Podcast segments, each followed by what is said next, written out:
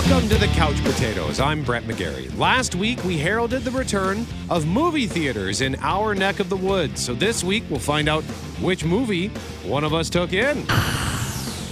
I'm Jeff Braun. Disney Plus has a new docu-series starring Paul McCartney and a new sequel series to one of the most acclaimed motion pictures of all time. I'm talking about Turner and Hooch, and I'll review both.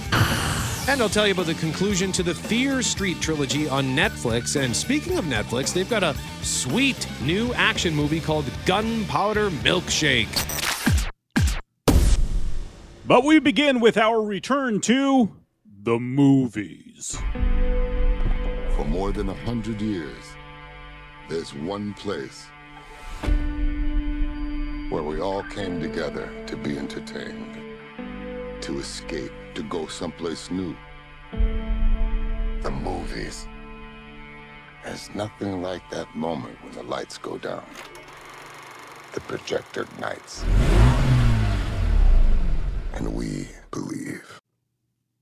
Well said, Vin Diesel. Well said. Yes, now that theaters are reopened right across the country, and after I think nine months since the last time I had been, I got to go to a proper movie theater this week, Brett, and it was glorious. Now, I saw F9, even though I'd seen it the week before at the drive in theater. But uh, our friend Joel wanted to go, and he and I always go to the Fast and Furious movies together. He couldn't make it to the drive in. So I was like, Yes, Joel, I will go to the real theater and watch F9 again with you. And you know what? It was better the second time around. I liked it quite a bit more, actually. Really? So it was Yeah. no, was that because it was the movie theater experience or or maybe a little bit of both, just like now that you knew what to expect from Yeah. the film, etc. Yeah, I think I knew. Uh, so I knew what to expect, and I had a. Uh, I sound like I feel dumb for having to say I could follow. I could follow it easier the second time around, but I really could because there's uh, all sorts of weird complications in that movie. Uh, but I and then and then I was you know linking thematic things within the movie to, together and stuff. It's like, oh, I see what they're doing there. Oh, that makes more sense. Okay, I get it now. Yeah, yeah, yeah. That sort of thing. So I enjoyed it more the second time around. Again, I can't believe I'm saying that about a Fast and Furious movie, but uh, it, it was fun. And then, of course, the theater experience is just so much better. The drive-in is a cool novelty thing. I wouldn't want to do that for all my movies. So, and, and the regular theater, it was such a blessing. Uh, the popcorn, the drink, the reclining seat oh that felt good and then just the, the big screen and the big sound right in your face and right in your ears it was it was a blast Yeah, those reclining seats that Landmark Cinemas have are uh, pretty awesome. And in terms of uh, like you went midweek, I think. So how many people were in that particular screening? It was, uh, I would say, technically it was sold out because I think uh, the rule is 50% capacity, and it was, uh, you know, there's two empty seats, then me and my buddy in two seats, and two empty seats, and staggered like that all the way throughout. And it looked like there were people, sets of people in every second sets of seat, set of seats there. So I'm pretty sure technically it, it was a sellout as much as they could have a sellout. And that was, yeah, it was a Wednesday night at seven o'clock. Oh, that's good to hear. That means people are excited to get back to the movies. Indeed, here in Manitoba, the rule is uh, you must be fully vaccinated to attend the movies. I know the rules are different in various parts of the country. Some parts of the country have no restrictions whatsoever. But uh, I didn't actually make it to the movies. People kept saying, "God, you must be excited to get to the movies. You must be excited to get to the movies." Yeah. And and in normal in a normal week, yes, I would have gone to the movies, but I'm on vacation this week actually, for and. Uh, as much as I have a passion for the movies over the summer, I'm a full blown golf lunatic. So all I've been doing this week is golfing. and so I just was too tired to uh, go to the movies. So I hope maybe next week I'll get out to see Black Widow. Yeah, and, and I was thinking too, it's like, oh, the theaters will reopen and I'll go three times in the first week. But I mean, just by the nature of our job here, Brett, uh, like Cruella's playing, already seen it. Black Widow's playing, already seen it. Had already seen F9. So like the lim- the options were kind of limited. The theaters are reopened and had already seen two thirds of all the movies that we're playing. So we'll get some new ones coming up in the weeks ahead, of course. Yes, that's right. And this weekend we've got two new in theaters this weekend. A new one from M. Night Shyamalan. We never leave each other. Nothing separates us. Are we there yet? You said five minutes. Technically, it's been more than five minutes. Let's just all start slowing down. So it's a movie about a family of four heading to a secluded tropical beach. sounds like fun, but it's M. Night Shyamalan, and they quickly learn something is off about this place. Whoa. Who would leave this? What's happening? Found stuff from the hotel in the sand.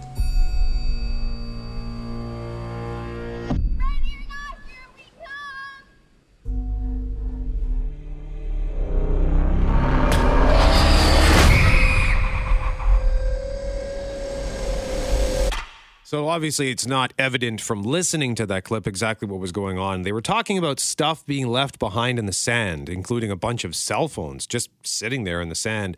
And then at the end of that clip, the little boy from the family was playing in the water when a woman's body floated up behind him and scared the daylights out of him. And then things get weirder with what happens next. What happened to her? Body has decomposed. How quickly can that happen? Seven years. But she just died. Wait, where are the kids? Trent! Kara! Come here! Hey, have you seen my children? Mom? I'm I'm right here. So the boy is no longer a boy anymore. He has suddenly, instantaneously grown up. So listen to the official description because this this first part makes me laugh. this summer, visionary filmmaker M Night Shyamalan. it's just so pretentious. Like this guy. I get that he's made some amazing movies, but he's made some real stinkers. So I feel like eh, putting words in like visionary filmmaker M. Night Shyamalan, that's an instant eye roll for me. Uh, but I think that that's actually cutting him down a peg right there because I can't remember what movie it was, but there was a movie a few years back that said "From the Mind of M Night Shyamalan," which is even more pretentious. I think. Oh yeah, that's right. so it says M Night Shyamalan unveils a chilling, mysterious new thriller about a family on a tropical holiday who discover that the secluded beach where they are relaxing for a few hours is somehow causing them to age rapidly, reducing their entire lives into a single day. So it's a neat premise. I think it looks cool. The early reviews, though, haven't been all that great. Oh no. We're here for a reason.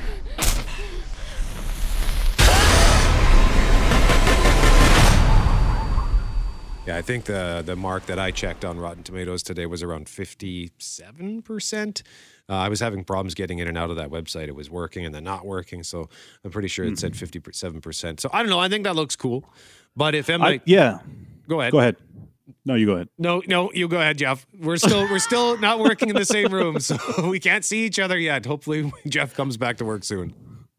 I think the premise is great. I and the the movies, like you said, the reviews aren't all that great, but I almost think it's worth it just for that cool premise. There were some disturbing shots in that trailer, though, that might probably be enough to keep me away from paying for it. Maybe I'll watch it when it's free down the line or whatever, that sort of thing. But I.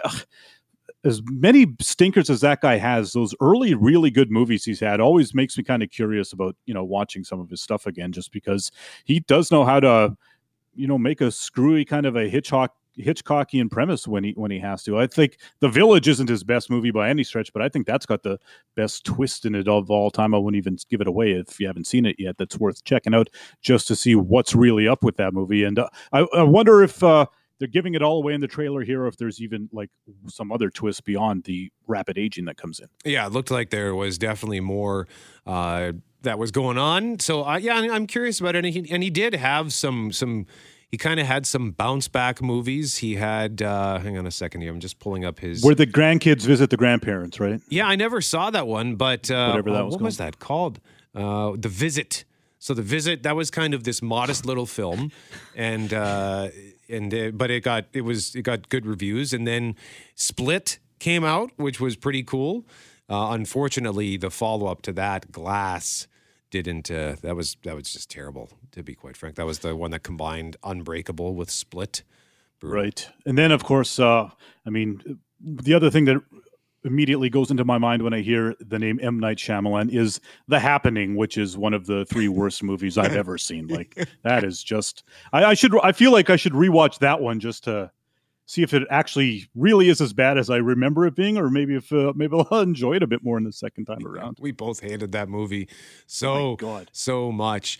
Uh, you know what? In a moment, we'll tell you what the second movie is out this weekend. Because if you, particularly if you grew up in the '80s and played with certain toys, then you're gonna dig this. You're listening to the Couch Potatoes. I'm Brad. He's Jeff. We are the Couch Potatoes, talking about what's new at the movies this weekend. We just told you about the M Night Shyamalan movie Old, also new this weekend. I've been following you for some time. Do I know you? I know you, Snake Eyes. If G.I. Joe was ever a part of your life, those two words should be enough to at least pique your interest. Snake Eyes, G.I. Joe Origins is the name of the film. In G.I. Joe, Snake Eyes was this awesome ninja who wore a cool suit and helmet, and now they've cooked up an origin story for him. He's played by Henry Golding. He's the handsome dude from that Crazy Rich Asians movie, and he plays this tough guy loner who saves someone's life, which ends up paying massive dividends for him. You saved my life. We are going home. I don't have a home. Not yours. Mine. I can't change your past. But I can offer you a purpose. For 600 years, our ninja have brought peace to the world. I believe in you. Of course, it wouldn't be a G.I. Joe movie without their big enemy. Cobra is coming. What's Cobra? A shadow organization devoted to global revolution. I like the cast in this. Henry Golding looks good in an action role. I don't believe he has a martial arts background, but he clearly worked hard for this. It also stars Iko Uwais. He's a martial arts actor I've spoken of many times before from movies like The Raid. You also heard in that first clip a woman named Ursula Corbero. You might not know that name, but if you watched the Spanish show Money Heist, then you would definitely know her as Tokyo. It also didn't have the best reviews. Looking at Rotten Tomatoes, it was under 60%, but I think this looks like a blast. Uh, some of the reviews that they've cherry picked for the trailer say it's the best G.I. Joe movie yet, which isn't really saying much because the first one was terrible and I never even bothered with the second one. But I definitely want to see Snake Eyes. I came to make you an offer, Tommy. Call me Storm Shadow.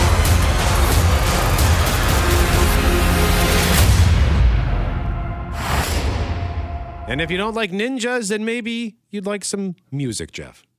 Yeah, there's a very cool new music documentary of sorts on Disney Plus starring one of the Beatles. It's called McCartney 321. What you got now? Got this one. Ah, ah. This is why we don't go into tapes. Ah. It's beautiful. Number one in the USA. That was a party night. That's where the audience applauds. You go, wait for it, wait for it. Baby. Clearly, Yeah. these guys are going for it. We were warned, don't go out late. And the car pulls up. Some guys jumped out. One of them had a knife, and they took all our demos. We were hippies. We just did not listen. I want to read to you one thing. Paul is one of the most innovative bass players that ever played bass, and the stuff that's going on now is ripped off from his Beatle period. He's a great, great musician. Did I write that? That is John Lennon. That's John. Yeah. I hadn't heard that. That's beautiful.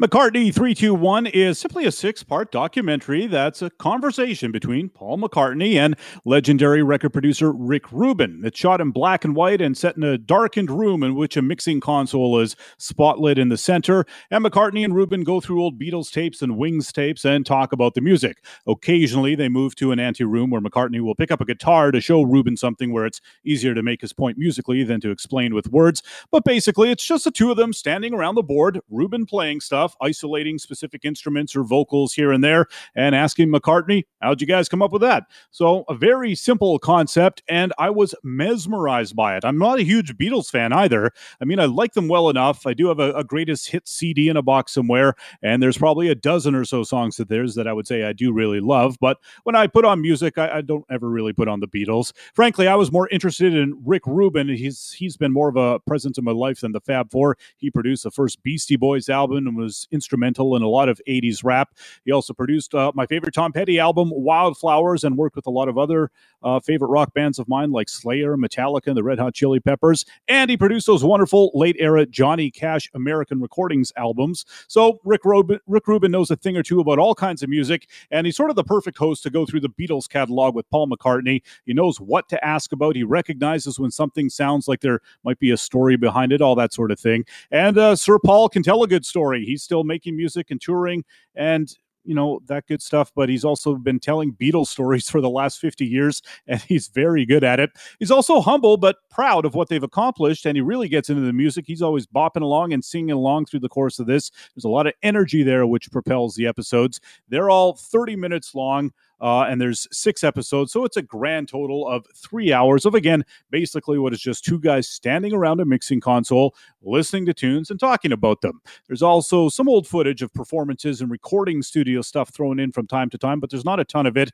So I would say if you are a Beatles fan, you definitely want to check this out. And even if you're only mildly interested in the Beatles, I think there's a good chance you'll enjoy the series. I would say at least give it a shot. It's called McCartney 321 and it's out now on Disney Plus. And I mentioned that he's humble, but he's proud of what he did. And and it's it's the perfect mix because the thing you don't like is somebody that brags about something. And it would be obnoxious if he came out and just bragged about being a Beatle. But it was, I find it equally obnoxious when people cannot take a compliment that they truly deserve. And uh, Paul McCartney has, you know, the the wisdom from age to look back and realize that, yeah, we actually did do something special there, and I'm proud of what we did. So that comes through, and, and it just makes him more of a compelling figure to watch.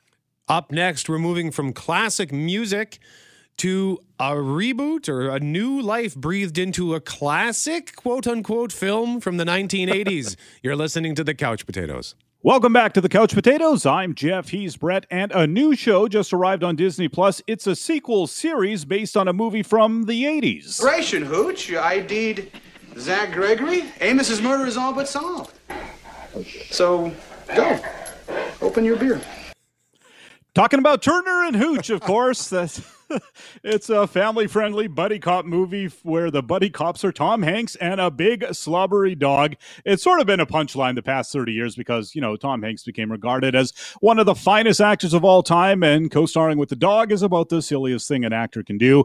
Now, I've seen Turner and Hooch many times. I actually rewatched it last weekend, and it's still a damn delight. I gotta say, it's not a great movie, but it's very watchable. And that, of course, is mostly thanks to Tom Hanks being one of the most watchable actors we've ever seen. If anyone else had starred in that movie, we would have forgotten about it in a matter of weeks after it opening in uh, 87 or whenever it was. Of course, the dog. Uh, is a big draw as well. It's a it's a it's a fun dog in that movie. And now, of course, as every studio minds its past for anything resembling a title that people may still remember and try to squeeze another nickel out of it, Disney has made a Turner and Hooch TV series. Hey, Scotty. This is Hooch. There's food, Elise, some toys. This one's his favorite, Mr. Horsey. What are you talking about? Did mom call you? Your father wanted you to have Hooch. He rescued him from the shelter. He said it was almost like the original Hooch came back. I can't take care of him. I'm working all the time, and I, I'm just still trying to prove myself here, mom. Come on. You're gonna love him. Go on, your home! How did this happen? Also, why is there a dog in the office? Uh, uh, it's, it's a long story, sir. This is a sequel series. The Turner in it is actually the son of the Tom Hanks character from the movie. And before we get excited, we learn in the opening minutes that there will be no cameo with Tom Hanks. Do not bet on that. Uh, maybe, I guess they could maybe do a flashback, but uh, they very much seem to want us to be under the impression that we will not see Tom Hanks in this show. So don't tune in for that. Turner's wife is still there, uh, but not played by Mare Win- Wingingham like she is in the movie. This is another actress. In fact, the only actor to return from the movie is Reginald VelJohnson, which is pretty awesome because you love to see that guy turn up anywhere.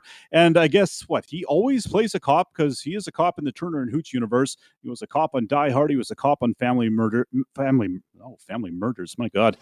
family Matters. Imagine if that show was called Family Murders, Brett. That's a show I'd watch. Just Urkel standing there with a bloody knife going, Did I do that? So, anyways, Reginald VelJohnson, he's just a guy who looks like a cop, and that's all they cast him as, as in the 80s, as it turns out. So he's in this a little bit, uh, which is kind of fun. The star, though, is uh, Josh Peck. He's got quite a few credits on his IMDb page, mostly for teen stuff that I've never heard of. He's Scott Turner Jr., and like father, like son, he's a cop. He's a rookie cop with the U.S. Marshal, U.S. Marshals Department in San Francisco. And like father, like son, he is soon saddled with a giant slobbery dog against his will, and hijinks ensue. There are a lot of similarities to the movie, which I guess is the point. I mean, they have the same job. The dog destroys their apartments and helps them solve cases. Turner also has a sister who, like their mother, is also a vet. She stumbles onto some old case files in their dad's closet and surmises that he must have been secretly working on some big case. So that's sort of brewing in the background as Turner and Hooch solve uh, case of the week mysteries. The rest of the cast made up of characters from his work at the U.S. Marshal's office. And uh, who boy, you can uh, bet his boss doesn't like the disruptiveness of Hooch being around. It's all very predictable, and mostly in a good way. It's a family show, so even though there is some gunplay, I don't think I actually saw anyone get shot in the two episodes that I've seen. The biggest problem, I think, is that Josh Peck simply is not Tom Hanks. Like I said, that movie has gotten the mileage it has because 80s Tom Hanks is a joy to watch. Josh Peck is, I'm sure, a capable actor, but he just doesn't have that movie star quality that Tom Hanks does. I mean, few do. So it's sort of an unfair comparison, but how can you not compare them? On the other hand, Hooch from the movie and Hooch from the show, they're pretty much the same. If there wasn't a 30 year uh, difference in between the two things, I would guess that they were actually the same dog, but they're not. Uh, the second episode, I would also point out, is called A Good Day to Dog Hard, and it pays homage heavily to Die Hard, which was very fun to watch. And it took me until right this moment to realize that Reginald VelJohnson, like I said, is in Die Hard, and they did a little bit of a lampooning of Die Hard too here, so it's kind of neat. I, I, looked at the episode titles for the first six episodes; they're all plays on cop spy movies and books with dog uh, puns in them. So maybe that sort of thing will be ongoing in the series. The sixth episode is called The Fugitive, and if it's uh, all sorts of references to The Fugitive, I will be very glad to watch that. The first episode of Turner and Hooch, it's out now on Disney Plus, and there will be eleven more to come. They drop in each Wednesday. Like I said, it's a pretty good family watch, even though it is kind of predictable and silly, just like the movie. Now, I don't know if you remember this, Jeff, but in 1989, when Turner and Hooch came out, okay. as uh, as is the case with Hollywood with copycat films, uh, there was another buddy cop movie that came out, I believe, before Turner and Hooch called K-9. Yes. Belushi. Jim Belushi, yes, and uh, and the dog I believe was a shepherd. So the thing with the, the gimmick with Turner and Hooch was that this dog was this disgusting, drooling, slobbering mess uh, to the point where French, I yeah. A French Mastiff, I think that's what it is. Yeah, I mean it's a it's a lovely dog, and as you pointed out, it's a, the, the dog was uh, was a you know it was a good dog, a fun dog. But I remember my yeah. mom in particular just being grossed out watching that. She's like, "Oh God, yeah. so much slobber." I had a I had a friend who told me that this week too. Like, I can't watch that movie again. That was too disgusting with the slobber. the The biggest actual problem I have with it is a nitpicky thing that the dogs, both in the movie and in this new show, do so much damage wherever they go. like, like they destroyed this guy's apartment to like the tunes of I would say destroyed five thousand dollars worth of stuff in like ten minutes, and then he gets it all fixed up, and then the next morning he wakes up and it's all messy again. It's just like how could you possibly live like that? It was just crazy to me. okay, so that sounds like fun on Disney Plus.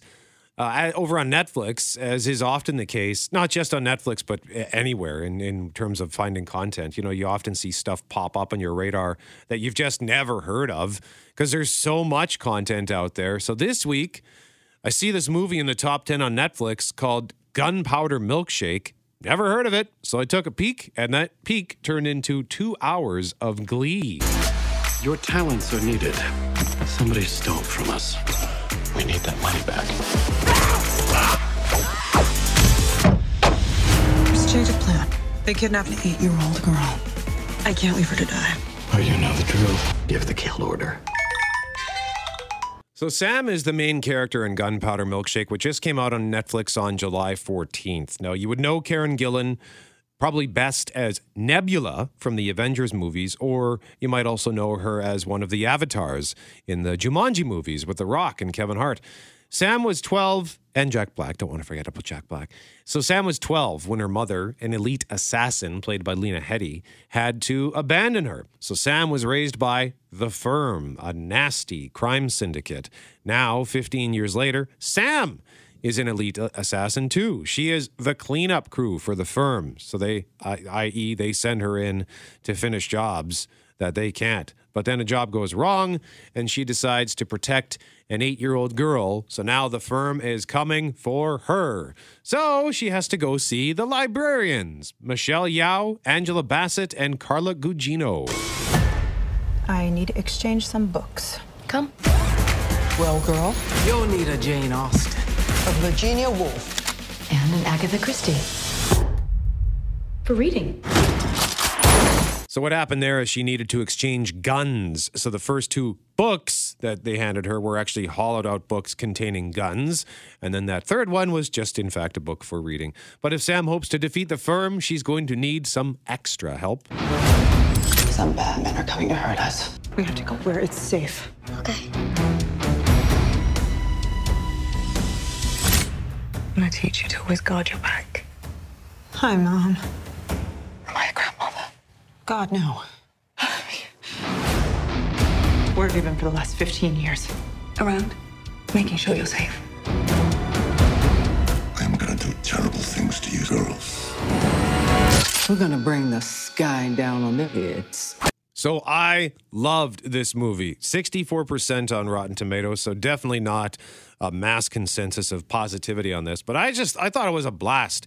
And with the talk of librarians exchanging books, this is indeed another John Wick knockoff, Jeff. Uh, a fun action movie about a bizarre world of assassins with their own rules. Like when they go to the diner, they go to this diner that apparently is the safe house, much like the Continental, the hotel is in John Wick. This diner is this kind of safe house where when you walk in, the hostess, the server says to you, Can I lighten your load? I.e., are you packing? Are you carrying a gun? If not, if you are, I'll take it, thanks. And uh, they've got some other weird little rules and, and doctors and places they go, but who cares? This movie was colorful. It was stylish. It had this really fun, kind of mysterious music for its score. Tremendous cast. You also heard the voice of Paul Giamatti in there. Just terrific action. There's also this uh, big shootout in a diner near the end of the film that is amazing. It's a super slow mo shot that goes for about 30 seconds in a continuous take, and everyone involved, especially Angela Bassett, looked like they were having a blast, not just in that scene, but making this movie as a whole. So I think you'll have a blast too. It wasn't perfect, but it was fun. Four couch cushions out of five. So, like, we've got the John Wick movies, uh, Nobody with Bob uh, Odenkirk was another obvious knockoff. We've got this Gunpowder Milkshake, and I think there have been other movies that are at least, if not knockoffs, at least inspired by John Wick. But I'm kind of drawing a blank. Does anything else jump to There mind? always is. Like as, as soon as you know Hollywood makes something fun and successful, and uh, the clones start showing up a year or two down the road until uh, until just beating that horse to death, and then beating it a little bit more until no one is is at all interested in watching something like that. But I think with this, it's uh the premise is simple enough that they can sort of get away with it for quite a while, and there's you know it, doesn't have to. It can be obvious as a as a ripoff of a John Wick kind of thing, but it can also sort of be its own because it's there's not that much in it. You know what I mean? Well, put it on your list, Jeff. I think you'll enjoy it. And I right. recommend anybody with Netflix who likes action movies should watch Gunpowder Milkshake. It was fun. In a moment, I got to tell you about the conclusion of what turned out to be a like a much better than expected trilogy of slasher films on Netflix. You are listening to the Couch Potatoes. I'm Brett. He's Jeff. We are the Couch Potatoes. Last week, I told you about Fear Street 1994 and Fear Street 1978, the first two installments of a trilogy of slasher films that came out week after week after week on Netflix. And this past week, the concluding chapter in the Fear Street trilogy came out Fear Street 1666. We can end the curse. For Shadyside. What the hell? You see it now. Sarah! The devil has come to feast on our misdeeds. And his darkness grows within each of us. Sarah Fear, you know nothing good comes from those woods after sundown. What was that? Witches! Witches! The truth will follow you forever.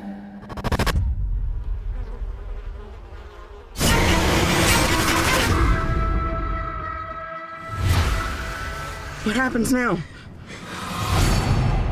What happens now? What happens is you watch these movies because, wow, I loved the conclusion. So, these movies, again, they're based on books by R.L. Stine. But in spite of the fact that his books are aimed at a younger audience, these movies are not for kids. These are hard R movies. They are violent, but they were fun. They were and they were good slasher films. The first one was was good and it was fun. The second one was better, and this third one is the best of the trilogy by far. But you can't just watch one. Like, don't just watch the third one. You've got to watch all three of them to get the full pack of the punch, so to speak, because the what it does in this one, it takes you back to 1666, where the curse began. Because in 1994, in the town of Shadyside, we learned that bad things happen there. The whole town is is feels like it's cursed, and many believe that it actually is cursed by someone who was hung as a witch. Her name was Sarah Fier, and every so often somebody goes on a killing rampage, and they believe that it's Sarah Fier coming back to possess people and exact her revenge over generations. Meanwhile, the neighboring town of Sunnyvale is picture perfect. Nothing bad ever happens there. All of the good fortune in this region goes to Sunnyvale, and Shadyside is under this black cloud. So in 1994, they're trying to figure out how to end the curse, but in order to do that, they need to learn what happened in 1666. And the way that they tie everything back together and reveal the truth of what's going on. I thought it was quite ingenious. And I think this was just like Gunpowder Milkshake was a pleasant surprise in the sense that here's this amazing action movie that I had never even heard of. Fear Street turned out to be uh, a, a pleasant surprise because I sort of expected that these would just be kind of like bubblegum slashers, but these were genuine slasher films if you're into that sort of stuff pretty gory at times, like brutally violent, almost shockingly violent, I would say. Uh, be- just because it, the first one, especially, it's like not violent, not all that violent for the most of it, and then at the end, it's ridiculously violent. But uh, they took great care with that third one to tie it all together, and it even ends up having this kind of like Home Alone ish showdown in a shopping mall uh, where like where they were setting up traps and stuff. So it was it was fun. It was scary. Um, yeah, it was just a good time. So I very highly recommend it. I would say the first movie was good. Again, second movie better. Third movie best. Overall, I will give the trilogy four couch cushions out of five. You can't just watch one of them. You got to watch them all. And it's too bad, Jeff, because I think you would enjoy the stories, particularly the music in that first movie, because it's a lot of '90s music. But hmm. the gor- the gory and violent stuff would be just too much for you. Yeah, I like everything you were saying except the part about how gory it was because I just love this notion that there's these three movies and that they're set in different times and then they but they all tie together and they put all that work into, you know, building up their little self-contained universe. And how often do you get a trilogy where they keep getting better or one, two, and three, where the third one's the best? That is extremely rare. We could maybe come up with one maybe maybe Lord of the Rings. I don't think there's any other one that most people would agree on. So that's pretty special that they've done that. That's all the time we've got. I'm Brett. He's Jeff. We are the Couch Potatoes. Remember, if it requires getting up off the couch, don't bother.